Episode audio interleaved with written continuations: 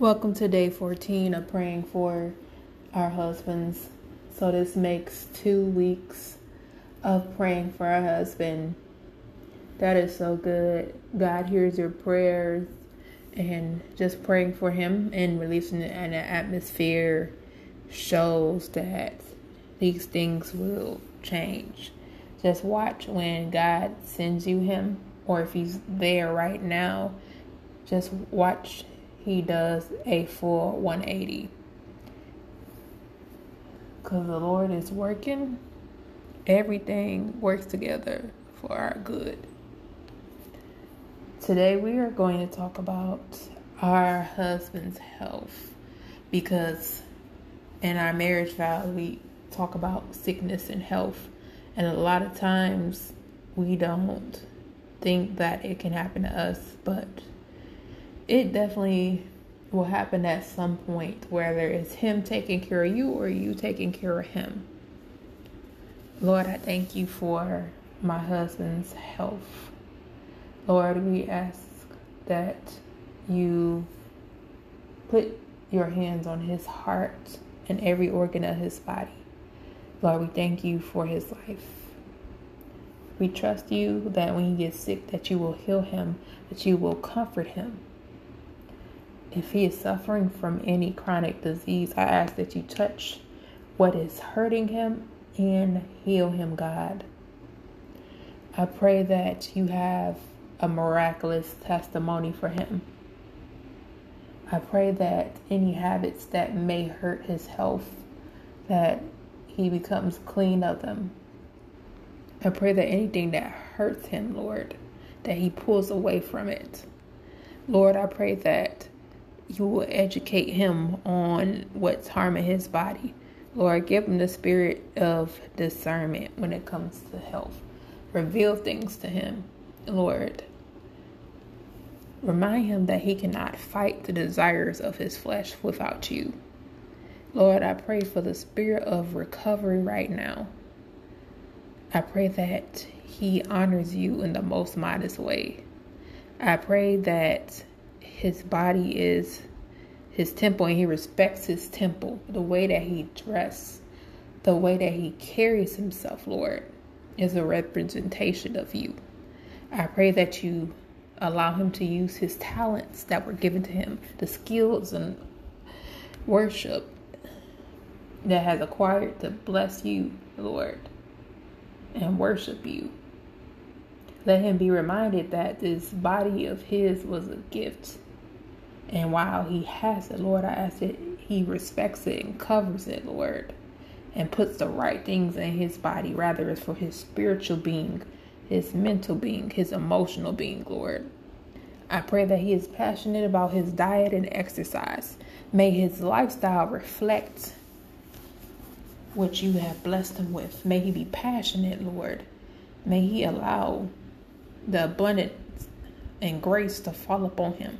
Lord, if he is on the wrong path right now, I ask that you order his steps and reflect the desire to honor his body. In Jesus' name, Lord. I pray that he knows what works for his body and what does not, Lord, in the name of Jesus. I pray that he is blessed with many years, Lord, in the name of Jesus. Whatever he is going through, Lord, that he gets through it. Lord, I pray for his mental health right now. In the name of Jesus, we bind up depression right now. We bind up suicidal thoughts, Lord. We bind up the spirit of procrastination, Lord. We bind up the spirit that tries to monitor him, Lord. We bind up the spirit of envy and jealousy, Lord, in the name of Jesus. Strengthen us, O God. Search his heart, O God. In the name of Jesus, Lord, I pray that he keeps praying, Lord, that he has a connection with you, Lord. Bless his body, Lord. Let everything that has breath praise the Lord. Lord, you said that in Proverbs 16 24, gracious words are like honeycombs, sweet to the soul and healing to the bones. Lord, I pray that he speaks life upon himself. I pray that he speaks life upon others. I pray that he does not kill with his tongue, Lord, but speak sweetly. In Matthew 9 and 12, Lord, you said, on the hearing this, Jesus said, it is not healthy. It is not the healthy who needs a doctor, but the sick. Lord, if he is sick, Lord, I ask that you heal him. I pray that you bless the food that he eats and the water that he drinks, Lord.